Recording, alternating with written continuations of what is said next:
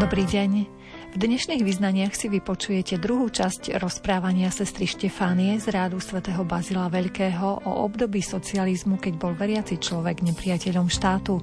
Ako budeme počuť, často sa diali aj celkom úsmevné situácie, keď reholníčky nemohli ani vlastným rodičom prezradiť, že žijú zasvetený život. Slovo dáme aj Štefanovi Henželovi, starostovi obce Nevoľné, kde sa narodil biskup Rudolf Baláš. Treťou témou, ktorá zaznie v dnešnej relácii, sú zdrav zdravotne postihnuté deti a mládež, ktoré tiež veľmi túžia byť užitoční v spoločnosti. Porozpráva nám o nich Dagmar Kočijová z občianskeho združenia Usmej sa na mňa. Hudbu, ktorá vo význaniach zaznie, vyberá Jakub Akurátny, za mixážnym pultom je Jaroslav Fabián a od mikrofónu vám nerušené počúvanie želá Mária Čigášová. Když si klíče dáváš na věšák a když slyším tvé ahoj, když zas usednout se chystáš za svůj psací stůl a stroj. A když řekneš, to jsem rád, že jsem doma, ani zmínka, že tu jsem i já. Proč pak neříct, že tu se mnou rád si, že se mnou rozdíl asi nevidíš, je to totéž, dá se říct. Všechno vůbec kolem nás je stejné, jen my dva jsme o kus dál nic víc. Dřív se jinak ke mně zdálek vracel, tehdy byl si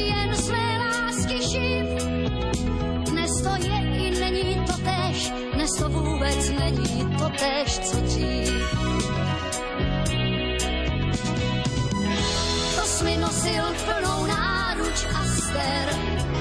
Běžel za mnou čtyři poschodí. První sněženky si v dešti sváněl, což se k tobě vůbec nehodí. Zřejmě letos nikde nejsou kytky, asi mráz je skosil mačetou. Ale příštím rokem opět možná pokletou.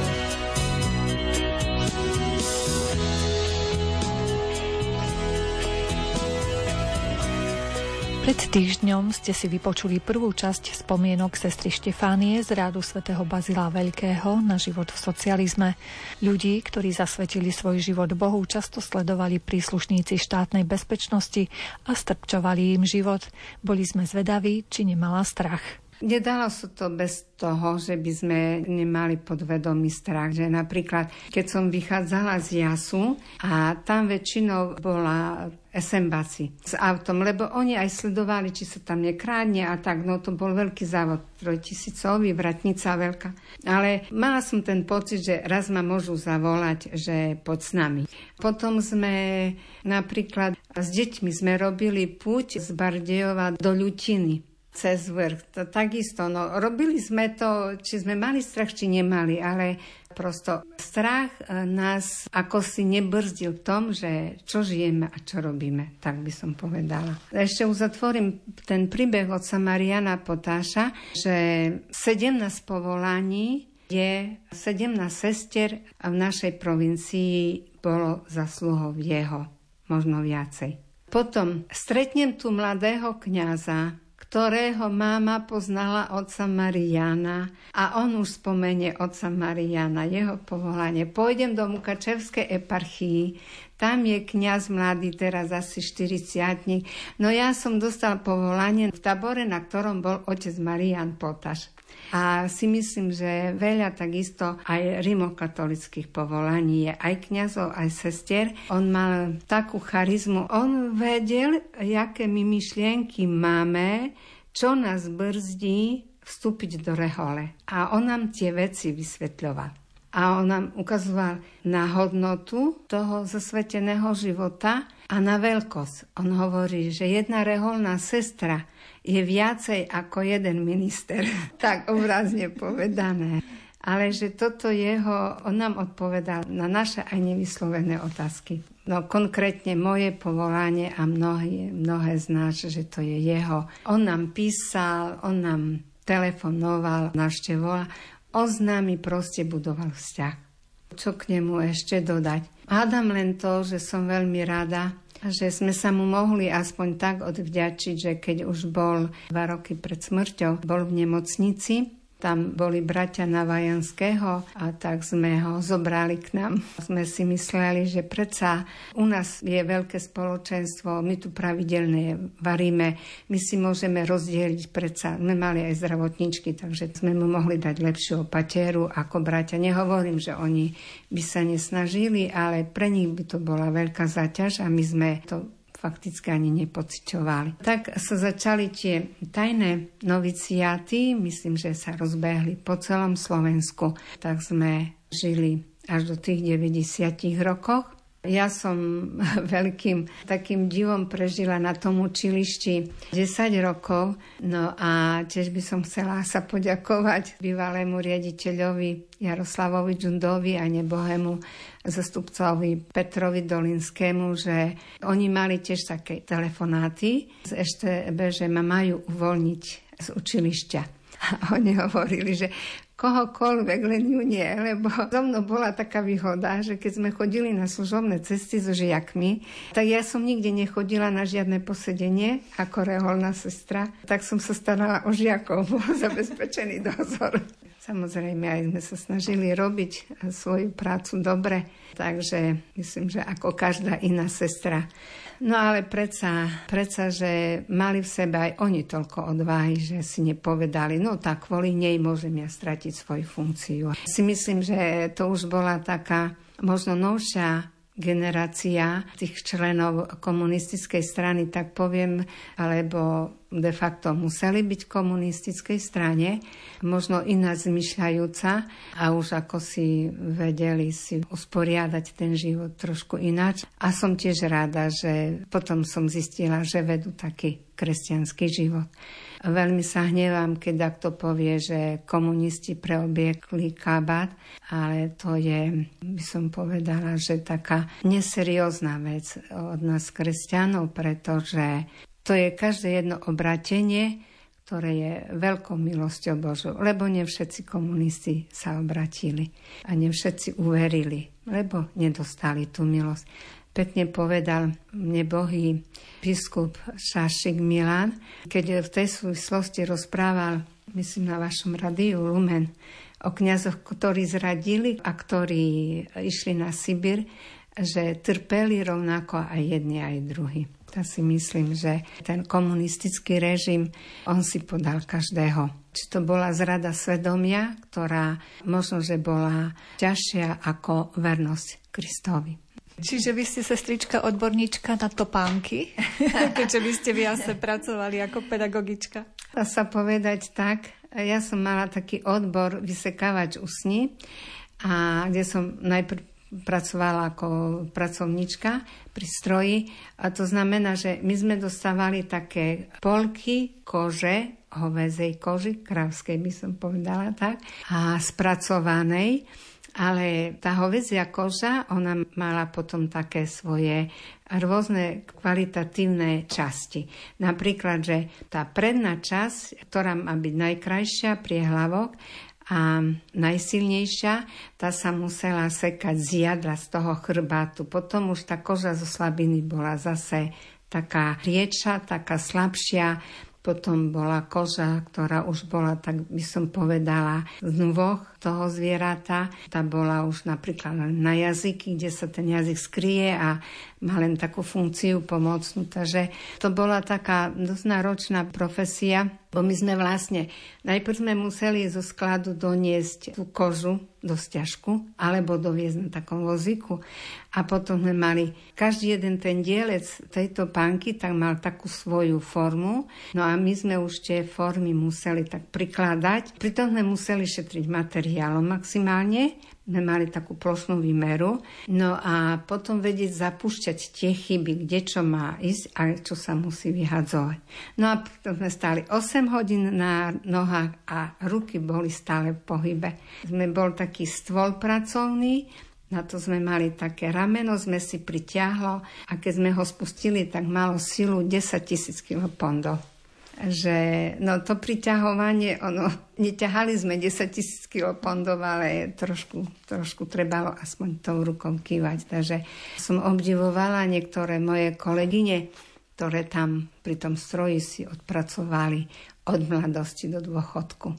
A neviem si predstaviť, že jak to už potom s tými nohami, ale ono to človek si potom zvykne na, na to všetko. Takže taká je to tiež práca ťažká aj v obuvníctve, neviem ako je to teraz, ale keď sa pracuje s prírodnými kožami, tak myslím, že veľa sa tam nemohlo zmeniť, že ten ľudský faktor tam musí byť stále. Pasie ma na zelených úkach vodí ma k tichým vodám. Dušu mi osvieži môj pán. Môj pastier je pán, nič mi nechýba.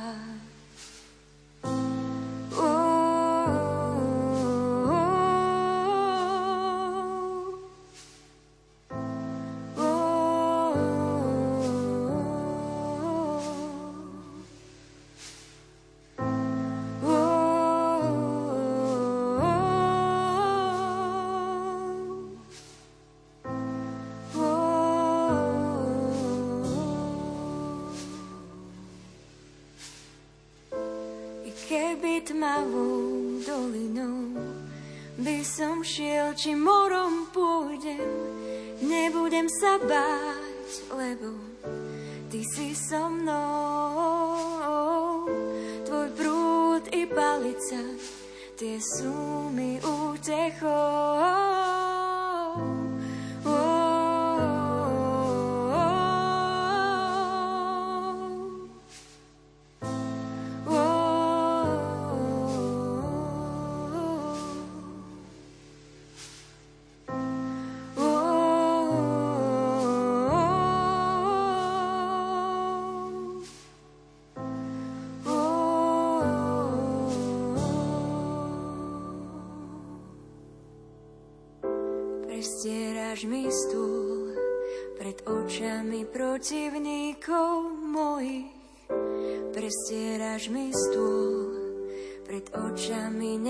Nepriateľov. Prestieraš mi stôl pred očami protivníkov mojich. Prestieraš mi stôl. Uo,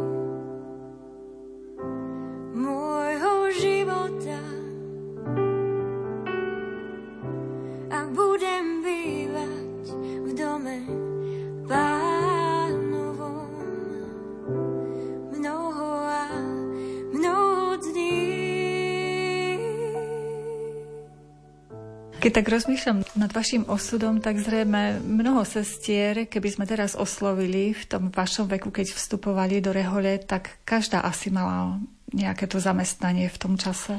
Samozrejme, že tie dve, tie sestry, čo Nikolaja a Vladimíra, tak jedna bola lekárka, ktorá bola až do dôchodku lekárka na internom oddelení vo Svidníku a druhá, ona mala skončenú filológiu, mala doktorát z filológie, myslím, že mala ukrajinský jazyk, ale popri tom mala aj hudobnú školu. Takže ona nastúpila vo Svidníku do ľudovej školy umenia. A tam potom nemali vzdelaného riaditeľa, tak ona tam pracovala riaditeľku, myslím, že 20 rokov vo Svidniku. No a ona hovorila, že jednak sa ňu nemali náhradu, jednak nemali voče jej práci žiadne výhrady, takže sa tam udržala. Myslím, že bola na nejaký pohovor, ale keď videli jej odhodlanosť, tak abo robím, abo idem, to je na vás, tak proste ju tam nechali. Aj potom oni si aj získali sympatie aj ľudí, aj tá lekárka. Aj minule som tu stretla nejakú sestričku, ktorá poznala tú pani doktorku Mydlíkovú, tak tak sa na ňu s takou milotou spomínala. Takže potom už to bolo také tam ale oni najprv bývali ešte s ich mamkou, dostali nemocničný byt v 68.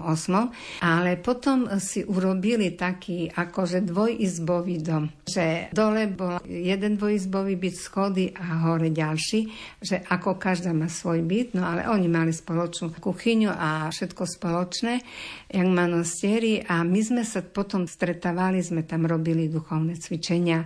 Otec Marian Potaž nám tam chodil dávať tie duchovné cvičenia. Teraz máme každú svoju izbu a vtedy sme boli po 5 na izbe. Sme sa prekračovali, lebo jeden spali na ložkách, druhé na podlahách. Bolo horúco, sme sa tam potili, vonku sme nemohli chodiť. A otec Maria nám dával tri rozjímania, jedna konsiderácia, jedna konferencia a ešte modlitby. Povieme, že to bolo ťažko a to bolo asketické.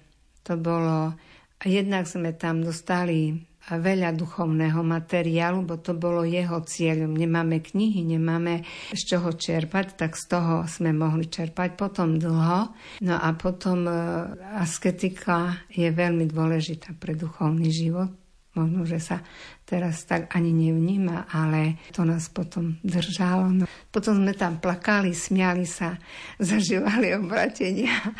Také to bolo veľmi milé. No a tie dve sestry Nikolaja Vladimíra nám varili. Mali sme tam aj liturgiu, oni mali v obývačke hore po schodí, mali Eucharistiu a tam takisto pripravené podmienky na slúženie Eucharistie. Takže tak, no čo sa týka sestier, samozrejme, že ja som tu tak možno trošku nezaslúženie vysvetlila moju históriu, lebo ináč sa nedá, ale štyri naše sestry pracovali v ústave so sestrami priamo. Potom terajšia naša sestra Andreja, riaditeľka, ona pracovala v Bardejovských kúpeľoch na Rengene v Labaku aj tam bývala a dochádzala do Bardejova k nám do spoločenstva. Potom ďalšie spoločenstvo sme mali odeve. Sestry pracovali a aj v nemocnici a sa stretávali tam u tých našich dvoch sestier.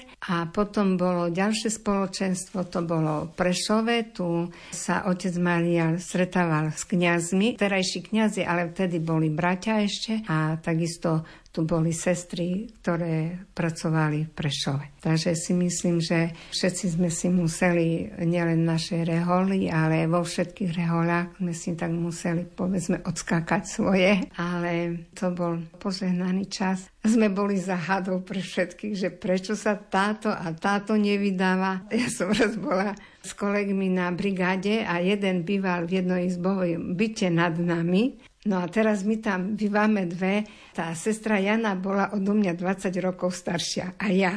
Oni teraz, čo to zaháda? Také dve slobodné spolu bývajú. No nechcem pokračovať, čo si mysleli že to bolo tak. No čo sa týka napríklad našich rodičov, sme maximálne pred nimi tajili, o ničom sme im nerozprávali. Daktori veľmi chceli vydávať svoje cery a nešlo to nejak raz a potom to veľmi ľutovali, že čo to bolo. No ale jak to človek mohol vedieť, čo komu povedať? No ja som napríklad, som prišla tak po čase doma taká vyčerpaná, lebo v jase na, v robote ešte pri stroji som robila, prídeš na víkend domov, mama vidí, že si u unavená a už si so svojou tetou tam šuškajú, že jaká som prišla, že unavená, jak to vyzerám a už tam začali dať čo z Biblie vyťahovať, čo Biblia hovorí, že ploti sa a množte. Tak bolo. A potom sa vydávala moja jedna spolužiačka a my sme práve dokončovali dom a ja tak pamätám s mamou, sme tam maľovali, čo si ťahali také smušky a mama mi hovorí, že a to, čo ty sa kedy budeš vydávať A ja hovorím, tá ja pôjdem do kláštora. A odvtedy to bolo tabu. Nikdy mi moja neboha mama viacej takú otázku nedala. A potom som ju pozvala do Bardejova a sme išli k sestram. Tak uvidela, že kde to ja chodím, jak to ja žijem. Potom celý mesiac plakala, hovorila. No ale potom už to všetko prešlo. A nakoniec, keď som išla do habitu, tak na učilišti som sa rozlúčila so svojimi kolegami. Som už im povedala, že odchádzam, že idem do Rehole a to som hneď išla na štúdia do Rima. Tak na poslednej pedagogickej porade už to bolo bezo mňa. To znamená, že už mi tam nedali žiadnu úlohu a to pre mňa už bolo také trošku ťažké, ale to som robila takú rozlučku s nimi, tam dajaké také občerstvenie a každý z nich mi podaroval biely karafiat a fotoaparát na túto domu, taký dosť seriózny fotoaparát. A na druhý deň som sa prišla v habite s nimi fotografovať. A mi povedala hlavná majsterka, že a čo si nám nepovedala, že ty si reholná sestra. No a ja som to nehovorila, lebo samozrejme to sa nedalo. Aj oni vnímali, že ja žijem ináč, lebo na učilišti bolo veľa takých akcií, ako Deň žien a Deň učiteľov. To bola stále zabáva, stále muzika. Ja som stále po oficiálnej časti skoro dačo tam zjedla na večeru a už ma tam nebolo, takže také to bolo pre nich tiež zahadné. Blahosloven si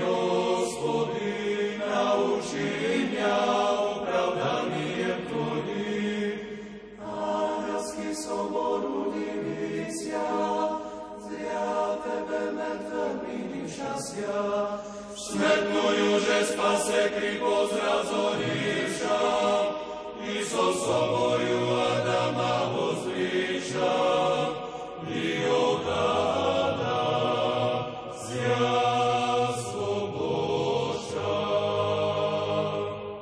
Aj po pesničke so sestrou Štefániou z rádu svätého Bazila Veľkého spomíname na obdobie socializmu v bývalom Československu. Skutočný reholný život mohli začať žiť až po zmenách v roku 1989. Dá sa povedať, že áno, lebo čo sa týka tých 90 rokoch, tak a náš dom, kde sme mali tu Prešove na Francisího ulici, teraz je Francisího, vtedy bola Plzenská, alebo opačne, stále to neviem, tak e, tam e, sestry mali e, veľkú záhradu a tam sú už postavené e, bytovky. Tam je iba taký malý dvor a bola tam ľudová škola umenia. Bolo to už v dezolátnom stave a tak potom mesto ponúklo našim sestram tu na Narcisovej ulici rodinný dom, ktorý mal na druhej strane záhradu, to je poschodový dom a keď sa to vyhlásilo po tom chráme, neviem, že sestry tu prídu bývať, kde budú bývať, tak prišla jedna pani z našho chrámu grecko-katolického a hovorí, a ja mám veľa zahradu, ja vám ju predám. Takže ona predala tú zahradu, no a tak e, fakticky sa ku tomu dostavila potom tá veľká chodba, ktorú vidíte, kaplnka a ďalšia čas a potom ešte druhé poschode. Takže e, z toho sa urobil taký seriózny dom, monastier a takisto je to taká tichá ulička, je to blízko centra, no vtedy bola oveľa tichšie, jak teraz, no ale už, už vôbec Prešov mesto není také tiché, jak to bolo v 90 rokoch, no ale to bolo asi to najlepšie, čo sme mohli dostať. No a tak ten otec Marian Potáš organizoval do Ríma puť. To boli dva autobusy, lebo stále nám sľuboval, že pôjdeme do Rima na puť. A hneď v 90. roku zorganizoval puť dva autobusy. Ešte raz sme mu dali na meniny autobus napísano Vyšný Orlík Rim. No a sme išli dva autobusy a tam bol pán doktor Štofej, a on sa tam rozprávali, že by bola dobrá stredná zdravotnícka škola, aby sestry otvorili. Keďže tedajšia naša provinciálna sestra Nikolaja bola doktorka, práve išla do dôchodku z nemocnice, no tak ona bola taká odvážna žena, že ona začala budovať tento dom a otvorila školu. Prvá trieda bola na ukrajinskom gymnáziu a už 15. oktobra, myslím, v polovici oktobra a kde je teraz naša stredná zdravotnícka škola, to tam bol, myslím, že ekonomický internát. A biskupstvo dostalo túto budovu, tak dalo nám na školu. Ešte taká pikoška zaujímavá, že tu vedľa naša suseda bola ekonomka v tom internáte. A ona hovorí, ja som bola na vás taká nahnevaná, ja som si všetko omaľovala, ja som tam mala nové lôžka, periny, postielnú bielizeň, všetko, ja som si tak ten internát tam pripravila a zrazu bolo, treba bolo všetko likvidovať. Teraz už ona má po 80 a od 90. roku ona tu býva hneď do nás do kaplnky, chodí stále na liturgie. Takže také sú veci. No. Tak, tak sme potom začali už život Prešove, Bardejové, potom sestry žili v ústave, ale už predtým kúpili tam dom blízko, tak už tam potom stiahli sa sestry z tej kostolnej, už tam bývali sestry. No a potom potom v Svidníku automaticky, potom sa sestry už išli ako na verejnosť, posvetila sa tam kaplnka, bola tam prvá obliečka troch noviciek a potom v 2006 tak sa otvoril dom medzi Laborciach na požiadanie tamojšieho farára otca Bláška, ktorý je tam doteraz. Tak máme vlastne dom Prešove, 11 je 17, Bardejové je 6 sestier, v Svidníku sú 3 a medzi Laborciach takisto tri. Čiže ja vám, sestrička, veľmi krásne ďakujem za vaše rozprávanie. Ešte zrejme by bolo o čom hovoriť, lebo sú to veľmi zaujímavé veci, ale pre túto chvíľu veľmi krásne ďakujem. Ja ďakujem Bohu za svoje povolanie, za svoj život a nepočítam to za žiadne hrdinstvo, toto, čo sme prežili. To nebolo hrdinstvo, to bol jeden veľký Boží dar. A keď spätne hodnotím svoj život, tak po ľudsky povedano, že snažilo sa žiť tento život kvôli tej chvíli dôchodkového veku. Že žijeme v spoločenstve, že máme postarano o seba, si myslím aj budeme mať, lebo keď vidím, že ako sa naše sestry starajú a starali o tých chorí, ktorí nás predišli, že toto čaká, keď nám Pán Boh dá života, aj nás.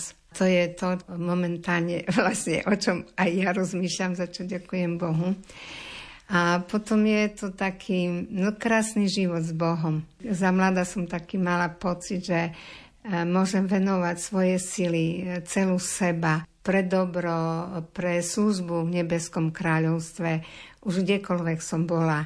Či to bolo počas toho komunizmu, či to bolo už potom, keď som katechizovala a vôbec, čo všetko som robila, že to bol taký krásne prežitý život, ale stále je tu jedna podmienka, že treba ho veľmi verne žiť, lebo ten náš život má v dnešnej dobe by som povedala, nenormálne zbranie proti zasvetenému životu, aké nemal zlý duch počas celej histórie. A preto tým moja teória je taká, že to, čo nám doniesli sestry z Ukrajiny, ako žili, nám v tom treba pokračovať. A ako ich vnímam, to bolo mlčanie, to bola vernosť, to boli odovzdávania svojej viery nám, a keď som bola v kostole na návštevu, tam sestra Maria ide a rozpráva mi iba o čnostnom živote. Ako získavať tie čnosti, ako ich žiť. To bola, viete, jak tam tej kostolnej žili takisto. A v tých izbách, kde mali štyri na izbe a ešte také mali parmany, to mali aj stále, ešte ich tu máme, aby aspoň aké také súkromne mala každá jedna a oni tam robia kultúrno-duchovný program. Oni na každý sviatok, každé meniny predstavenej písali basničky, spievali piesne, kantáty také, že napísali dajaký verš a už ho prespievali na dajakú známu melódiu a spievali. Bola tam taká sestra Gerarda Ivančova, ktorá bola hudobne vzdelaná. Ona viedla ako zbor štyri sestry, ale to bol zbor na tri hlasy. Takže tak udržiavali všade poriadok, čistotu, takú chudobu a to stále mám v svojej mysli a v hlave a z toho žijem. Takže Bohu ďakujem za všetko na slavu Božiu.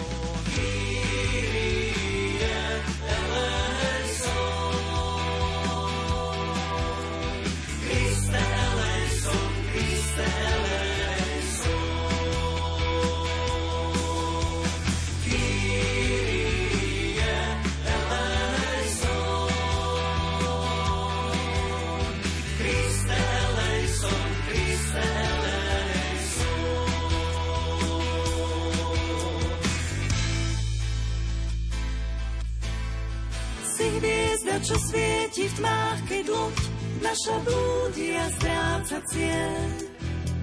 Si štítom, čo chráni nás, keď loď našu zasýpa z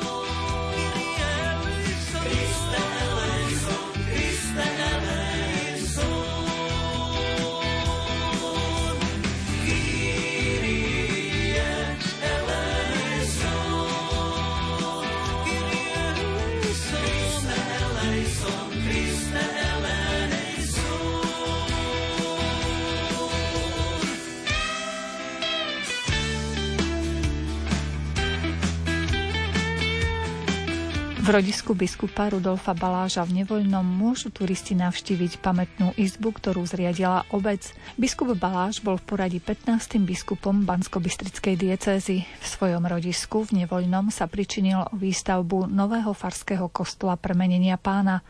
Základný kameň nového chrámu požehnal 17. mája 1969 kapitulárny vikár Bansko-Bystrickej diecézy profesor František Haspra.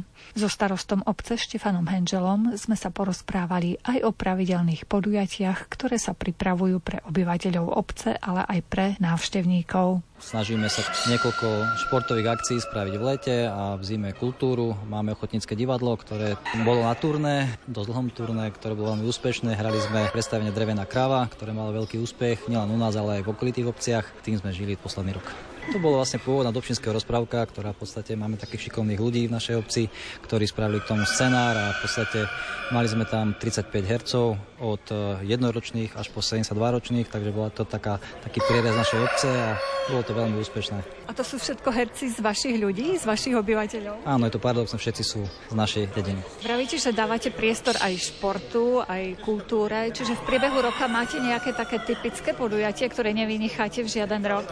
Máme 41. ročník turistického prechodu krajom SMP, kde teda ľudí z našej obce vyvezieme na skalku a oni po hrebení prídu na našu chatu, to je Sokol Nevolné, kde majú guláš. Je to krásna turistika hrebeňom Kremických vrchov, trvá 20 km a potom vlastne ten záver na chate, kde si dajú ten gulášik, pokecajú a idú spokojní domov.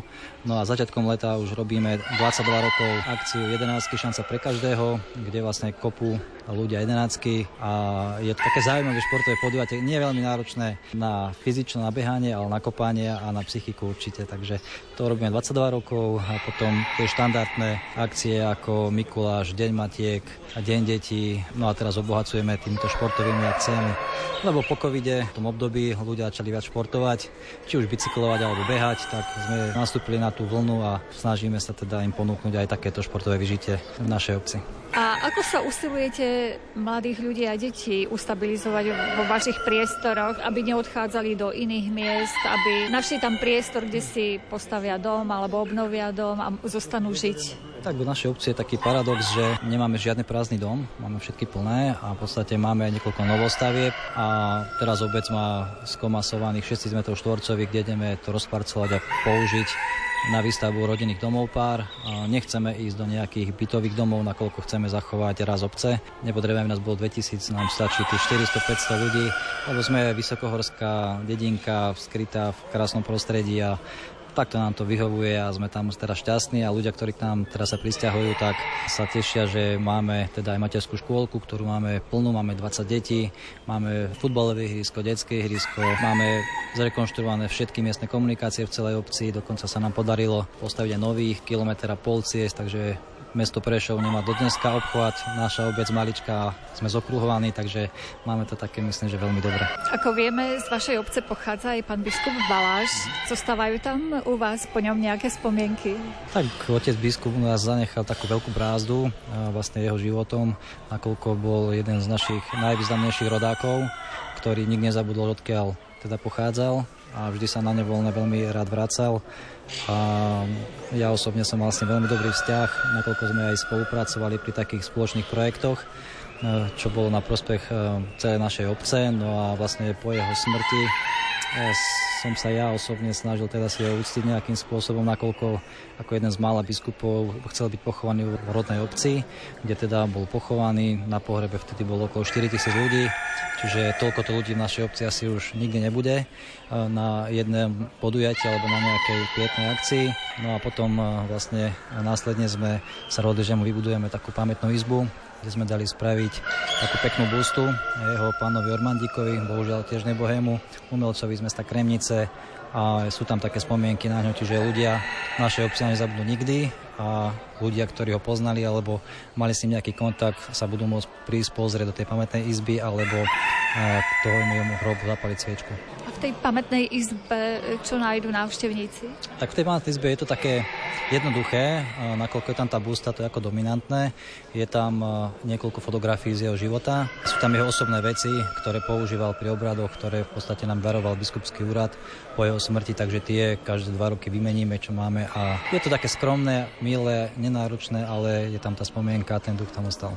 A začínajú už chodievať ľudia do tej pamätnej izby, alebo naozaj určite mám množstvo priaznívcov? Teraz už tak trošku pomenej, zo začiatku, keď sa to otvorilo, tak áno, sme to otvorili oficiálnym spôsobom. Dokonca vtedy niekoľko politikov prišlo na otvorenie, tak to bolo také, také väčšie. No a teraz ako čas beží, tak ľudia pomaly zabúdajú a ja veľmi rád teda ho vždy pripomeniem pri každej príležitosti, keď teda sa dá, ako aj teraz, takže verím, že ďalší ľudia si nájdú cestu k nám.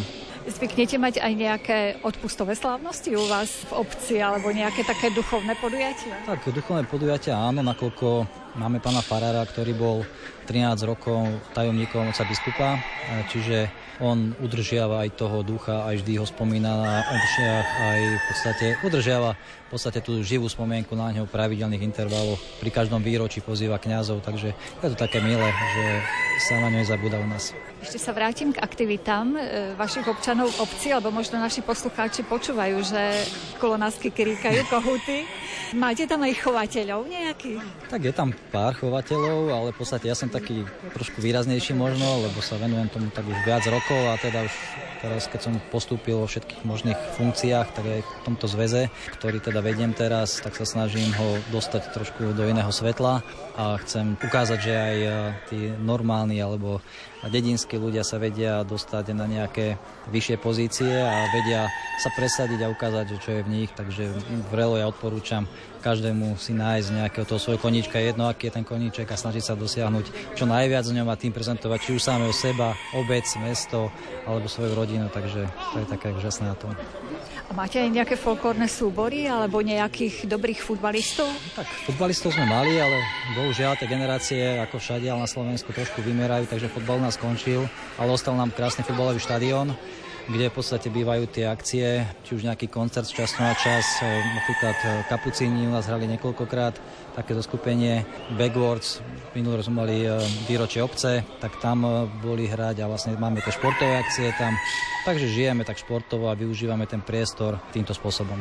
Keď sa už vyberú naši poslucháči do tej pamätnej izby, pána biskupa Baláža a chcú to spojiť s nejakým výletom do okolia. Čo by ste im odporúčali navštíviť? U nás je tých možností strašne veľa. My sme vlastne horská obec, kde je množstvo cyklochodníkov, turistických trás. Dokonca oproti obci máme správnu takú krížovú cestu, ktorá je od obce hodinu aj 15 minút a vlastne na konci tej krížovej cesty je obrovský kríž, ktorý v podstate aj dobrovoľníci našej obce vysvietili a v noci svieti takým solárnym osvetlením.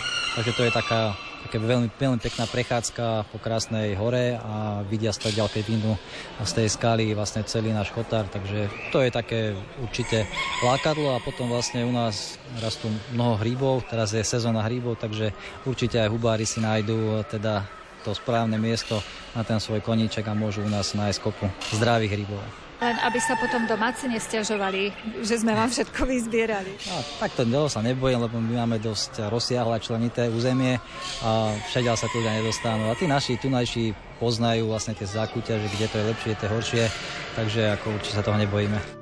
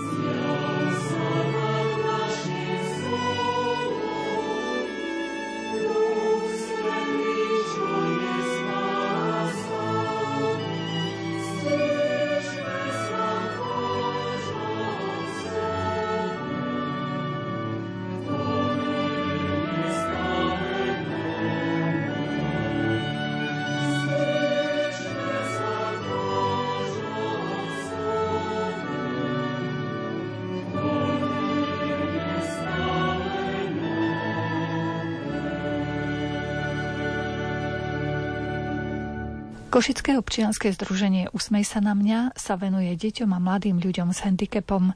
V posledných rokoch pre nich aktívne vyhľadáva aj vhodných zamestnávateľov.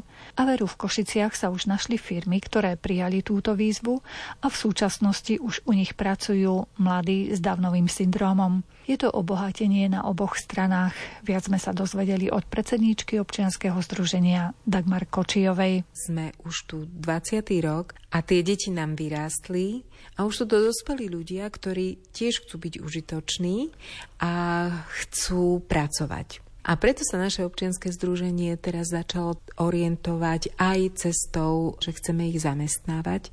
Spolupracujeme s profesiou na projekte Profesia Lab a takisto sme dostali grant od nadácie Pontis a mladých ľudí s mentálnym, ale aj s telesným, sluchovým, zrakovým handicapom robíme im rôzne kurzy jemných zručností, pracovných zručností, finančnú gramotnosť, ale aj domácich zručností. Snažíme sa vysvetľovať zamestnávateľom, že je to obojstranne užitočné zamestnať takýchto ľudí, že aj pre zamestnancov je to užitočné, ale pre týchto ľudí obzvlášť. A čo je taká pridaná hodnota, že my na začiatku týchto ľudí kaučujeme, aby ten zamestnávateľ nemal problém so začlenovaním, ale ten kauč urobí im takú cestičku vlastne v tom zamestnaní. A verím, že aspoň niektorí sa chytia a že toto bude trend, aby aj ľudia s handicapom mohli byť zamestnaní. Tých vašich mladých ľudí, lebo už ich asi nemôžeme niektorých nazývať deti,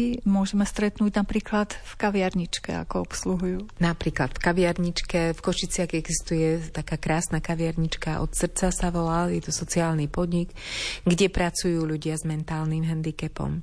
Ale môžem povedať, že napríklad e, nastúpili na stáž naše tri dievčatá s handicapom do Teska a sú na oddelení módy, kde vybali maľujú šaty, vešajú ich na vešiaky. Čiže teraz pri účasti našej kaučky sa zaúčajú a sú na stáži. A potom tiež máme dievčatá s telesným handicapom, ktoré sú zamestnané už na trvalý pracovný pomer, lebo sa osvedčili Deutsche Telekom Services a sú s nimi veľmi, veľmi spokojní. Rok vašej organizácie Usmej sa na mňa je stále bohatý. Vy sa venujete aj športu, aj plesáte. Niekedy chodíte aj k moru. Neviem, či aj tento rok ste tam boli. Toho roku sme neboli, lebo z finančných dôvodov musím povedať, aj keď záujem by bol. Ale chystáme v októbri, presne 15. októbra, koncert v tme, hudba v tme, kde si môžu verejnosť, diváci vyskúšať, ako je to vnímať hudbu bez jedného zmyslu. Čiže možno prídu na to, že úplne inač vnímajú, keď nevidia, kto to hrá a nerušia ich iné vnemy. Ale čo je veľmi zaujímavé, asistentov týmto zdravým ľuďom budú robiť nevidiaci dobrovoľníci, ktorí ich vovedú do tmy, usadia, poradia, keď im bude niečo treba a dokonca v tejto tme im ponúkneme aj občerstvenie. To znamená, že to bude veľmi zaujímavé, ako budú napríklad piť džus alebo si nalievať nejaký iný nápoj. Chceme tým ukázať, že aj ľudia so zrakovým handicapom vnímajú a vnímajú aj hudbu, aj iné vzruchy, vnemy ale možno je to trošku iné, intenzívnejšie, aby aj tí zdraví ľudia precítili a vedeli sa k ním správať možno ohľaduplnejšie. Zároveň po koncerte v bufete budú obsluhovať časníci s dávnovým syndromom alebo s iným mentálnym handicapom a chceli by sme pozvať tam aj e, ľudí z radov zamestnávateľov, aby videli, že títo ľudia sú obohatením a možno sa nám aj tam podarí získať nejakých zamestnávateľov, ktorí by chceli vyskúšať a dať šancu takýmto ľuďom v zamestnaní. Tie deti sú šikovné, ale možno ešte existuje v spoločnosti taký blok voči zamestnávaniu týchto mladých ľudí. Pritom presne na takýchto podujatiach môžu v praxi vidieť, že v pohode dokážu pracovať. Áno, v pohode alebo možno s pomocou, ale práve to je, že oni nemusia robiť 8 hodín. Oni môžu robiť dvakrát do týždňa po dve hodiny a ponúkame aj to kaučovanie. Čiže nemusia sa tí zamestnávateľia bať. Ja chápem, že keď nemajú skúsenosť, tak môže ich to zdržiavať alebo musia e, dať jedného zamestnanca, aby pomáhal. Ale práve ponúkame to kaučovanie aspoň na úvod a oni potom keď sa opakujú tie činnosti, oni to vydržia ďalej. Anieli lietajú nízko a Boh je blízko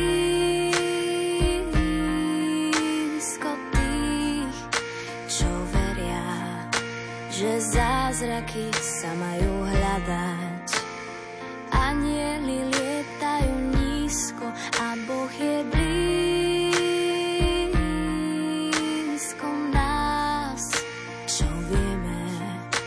zázraky máme čakať. Poď, zachráňme lásku, veď vieš,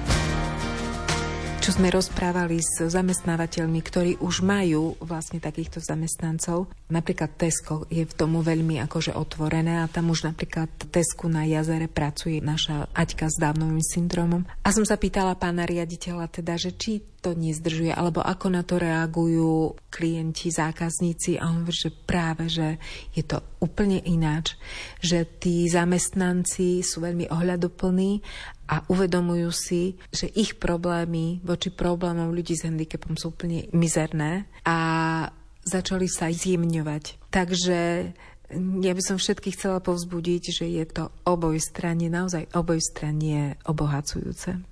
Je to podobne ako keď majú v škole takéto dieťa medzi sebou v kolektíve, tak tiež zistujú, ako komunikovať s tým človekom. Áno, aj deti v škole, keď sa s tým nestretnú, tak potom odstrkujú také dieťa. Ale keď sa s tým stretnú a zistia, že to je úplne normálne, tak nemajú strach. Mali sme tu jedno dievčatko, úplne zdravé, bola ako sestrička jedného a ona ich brala ako normálnych rovnocených. Dobre sú iní, možno majú iné očka, možno krývajú, ale mamke rozprávala, že bol tam taký, čo krýval, bol tam taký, čo ináč rozprával, ale je to normálne. Ale dospeláci, keď sa s tým nestretnú, tak sa boja. Boja sa vôbec, ako sa s ním máme rozprávať, či ho nebudeme ľutovať. Čiže podľa mňa je veľmi dôležité sa normálne stretávať, to je bežný život a tak sa naučíme tolerovať vlastne jeden druhého. Chystáte aj ples? Máte to v plánoch? Samozrejme, 11.11. 11. na Martina je objednaná miestnosť, už sa všetci veľmi tešia na to, takže aj my sa tešíme, lebo je to taký naozaj výbuch radosti a po tomto ťažkom čase, čo aj bol covidový a proste ľudia už sa uzatvárajú sa viac ako predtým, tak si myslím, že zase bude plný dom, jak sa hovorí a tešíme sa na to všetci. Pokiaľ ide o vaše športové aktivity, viem, že vy vediete tieto deti k takému pravidelnému športu a dokonca získavate medaily. Áno, ten šport je náš taký druhý pilier, ktorému sa venujeme, pretože tieto deti nemajú toľko možností športovania, pravidelného športovania a trénovania ako zdravé deti, pretože do tých bežných oddielov ich nezoberú kvôli tomu, že majú iné potreby, iné tempo Takže my sme vlastne súčasťou špeciálnych olimpiád Slovensko a máme plavecký oddiel, atletický oddiel, máme pravidelné kondičné tréningy. Naše deti sa zúčastňujú na tréningoch taekwonda, ktoré organizuje EŠKP Ilio Taekwondo. A chodíme s nimi na súťaže, chodíme s nimi na sústredenia a prináša to ovocie, pretože toho roku sa zúčastnili na Svetovej olimpiáde v Berlíne, skadiaľ doniesli veľa medailí a sú to také zážitky, ktoré veľa zdravých ľudí nezažije, pretože to sú vrcholné emócie, ktoré tam zažijú a veľmi ich to obohacuje. Chceli by sme v tomto roku otvoriť stolnotenisový krúžok a plávanie, ale základy plávania pre malých, akože naučiť malé deti plávať. A máte teda trénerov, ktorí sa venujú týmto deťom? Na plávanie máme trénerku, vlastne naša členka, ktorá má syna s Downovým syndromom, tak tým, že svojho syna učila, tak chodila na trénerské kurzy a učí vlastne plávať, respektíve naučila už a už ich iba zdokonaluje do dokonalosti. Potom máme vlastne trénera, ktorý pravidelne robí kondičné tréningy s našimi deťmi a to je tiež taký špeciálny muž, ktorý už je v zrelom veku, ale je to strongman, ironman a proste športovec telom a duchou a nikdy sa nestretol vlastne s deťmi s mentálnym handicapom, až keď sme ho pozvali na jedno sústredenie, išiel tam s malou dušičkou, že on nevie, jak to bude, ale keď ho začali objímať a proste videl, aké sú to čisté duše, tak už je s nami tretí rok a pravidelne každý týždeň aj on, aj deti sa tešia na tie tréningy. Potom máme lyžiarské, atletické, no v lete, v zime, máme rôzne sústredenia a potom sa zúčastňujeme rôznych súťaží, takže je to fajn. Ako sme spomínali, občianske združenie už oslaví 20. výročie od svojho vzniku a dostalo aj ocenenie za všetky tie aktivity a za to, že sa venuje týmto vynimočným deťom. Prvýkrát takéto celoslovenské. My sme predtým dostali vlastne cenu primátora Košíc a dostávali sme krajské ocenenia za dobrovoľníctvo, pretože u nás pracujú iba dobrovoľníci ako asistenti aj počas celého roka, čo je veľmi vzácne a prvýkrát si nás všimli aj na celoslovenskej úrovni a boli sme nominovaní a celoslovenské ocenenie v kategórii dlhodobé dobrovoľníctvo. Takže bolo to pre nás také zadozučinenie aj pre všetkých dobrovoľníkov, lebo to je pre nich ocenenie. A prijali by ste ďalších dobrovoľníkov do svojich radov? Z radov možno budúcich pedagogičiek alebo psychologičiek, zdravotníkov? Určite každá ruka je dobrá a študentky alebo mladí ľudia, ktorí nám pomáhajú, keď si založia rodinu, tak odchádzajú. Samozrejme sa nedá proti tomu nič namietať, takže potrebujeme stále niekoho, kto nám pomôže a každý nový človek priniesie niečo nové. To znamená nejaký iný pohľad, inú aktivitu, nejaký iný nápad, čiže každá rada dobrá, každý človek dobrý. Ako vždy aj dnes hodinka so zaujímavými ľuďmi veľmi rýchlo ubehla. V repríze si význania môžete vypočuť v sobotu o 14. hodine. Lúčia sa s vami zvukový majster Jaroslav Fabián, hudobný redaktor Jakub Akurátny a redaktorka Mária Čigášová. Ďakujeme vám za pozornosť a želáme vám pekný deň. Tebe, pane, Tebe nič nie je nemožné, nič nie je nemožné. Tebe, Pane, nie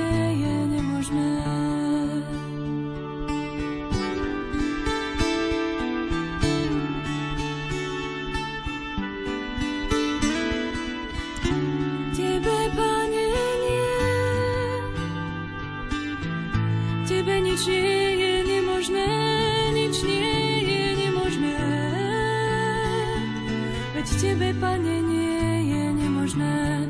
Tebe, Pane, nič nie je nemožné, nič nie je nemožné. Veď Tebe, Pane, nie je nemožné. Veď Tebe, Pane, nie. Veď Tebe, Pane, nie je nemožné.